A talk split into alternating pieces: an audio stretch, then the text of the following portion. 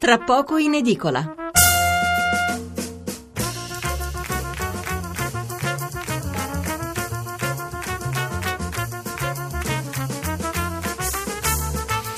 Buonasera da Stefano Mensurati e benvenuti all'ascolto di Tra poco in edicola, alla rassegna stampa notturna di Radio 1. 800 05 05 78 è il nostro numero verde per intervenire in diretta.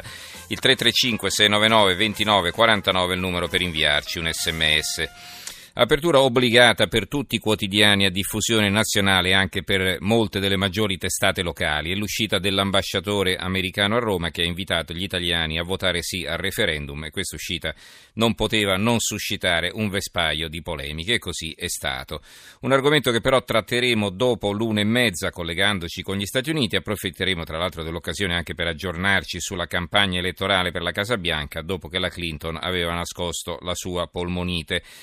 L'apertura di questa sera invece è quella che vi avevamo preannunciato ieri, parleremo e a lungo di pensioni. Immagino sarete in tanti a telefonare, andremo avanti per quasi un'ora, quindi incominciate pure a prenotarvi. Parleremo della riforma di cui si sta discutendo, una riforma eh, relativa alla possibilità di anticipare il ritiro dal lavoro, a patto però di accettare una pensione ridotta, ma eh, indubbiamente allargheremo il discorso anche ad altri problemi cui va incontro chi lascia il lavoro, perché spesso la pensione non basta e il tenore di vita crolla all'improvviso. In chiusura, come detto, le relazioni italo-americane, ma anche le elezioni di novembre e poi, tra uno spazio e l'altro e anche nella parte finale, gli altri argomenti più importanti, dalla decisione di mandare 200 parà in Libia alle ultime dalle zone terremotate e poi tanti altri fatti di cronaca, alcuni dei quali lasciano l'amaro in bocca e fanno riflettere. Partiamo però con i titoli sulle pensioni. Il quotidiano nazionale Il giorno della nazione il resto del Carlino. Si tratta coi sindacati pensioni, anticipo gratis per i precoci.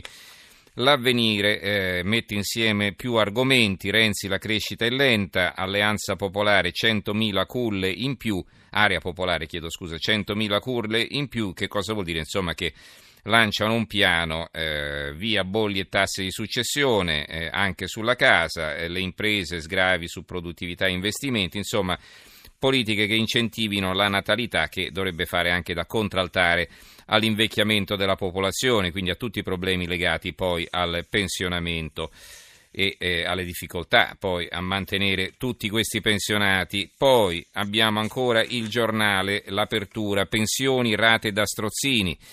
Caos previdenza, l'uscita anticipata dal lavoro sarà un vero e proprio salasso. Eh, ancora resa di Padoan e del Premier, crescita zero, PIL giù. Eh, scoppia il caso pensione, ritirarsi in anticipo dal lavoro sarà possibile, ma avrà costi esorbitanti e sarà di fatto come pagare un mutuo. E già si sospetta che l'operazione sia Reni, come è successo per il TFR in busta paga. Eh, il fatto quotidiano.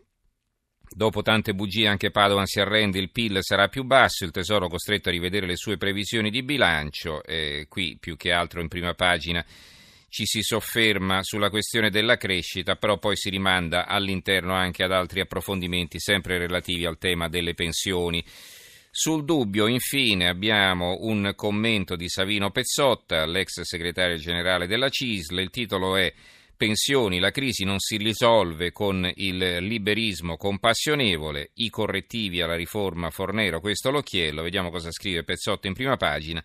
Ho passato molta parte della mattina a leggere sui diversi quotidiani della riforma delle pensioni. La prima cosa che mi viene da dire è che ciò che è stato oggetto dell'incontro al Ministero del Lavoro non è una vera e propria riforma del sistema pensionistico, si tratta solo di una piccola e non sostanziale correzione della riforma Fornero che viene mantenuta nella sua forma. norma.